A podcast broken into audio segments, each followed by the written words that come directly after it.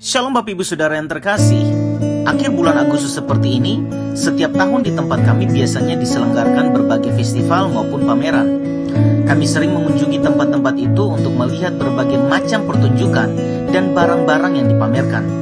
Karena saking besar tempat dan banyaknya barang yang dipamerkan Maka kami sering membuat daftar prioritas tempat-tempat mana saja yang akan kami kunjungi.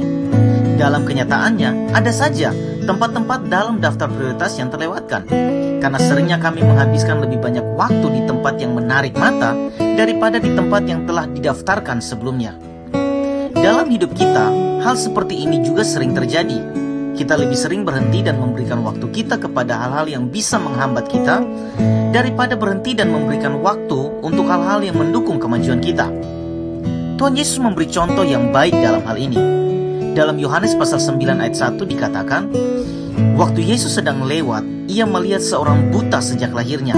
Singkat cerita, bahwa Yesus kemudian berhenti dan menghabiskan waktu dengan orang buta itu untuk menyembuhkannya. Berbanding terbalik dengan satu ayat sebelumnya, pada pasal 8 ayat 59, pada saat banyak orang ingin melempari Yesus karena perdebatan mereka di bait Allah, Yesus menghilang dan meninggalkan bait Allah, pergi dari tengah-tengah mereka dan melewati mereka. Kata parago menjadi jembatan bagi dua kisah ini. Di pasal 8 ayat 59, Yesus memutuskan untuk berhenti dan meninggalkan orang-orang Yahudi yang menolaknya.